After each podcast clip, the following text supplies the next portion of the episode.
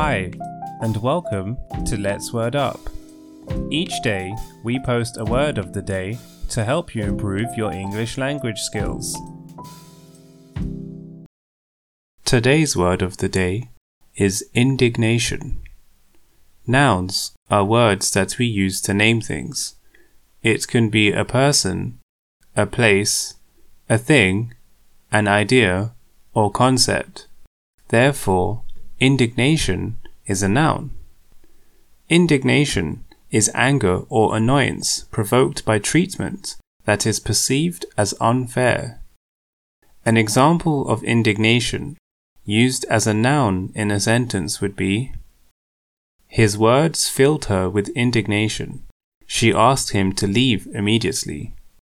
Or, there was a sense of indignation in the way she was talking to them, but they weren't sure why.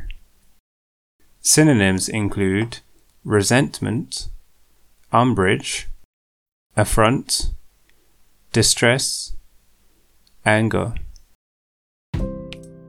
Thank you for listening. We hope that you found it helpful and interesting. Until next time.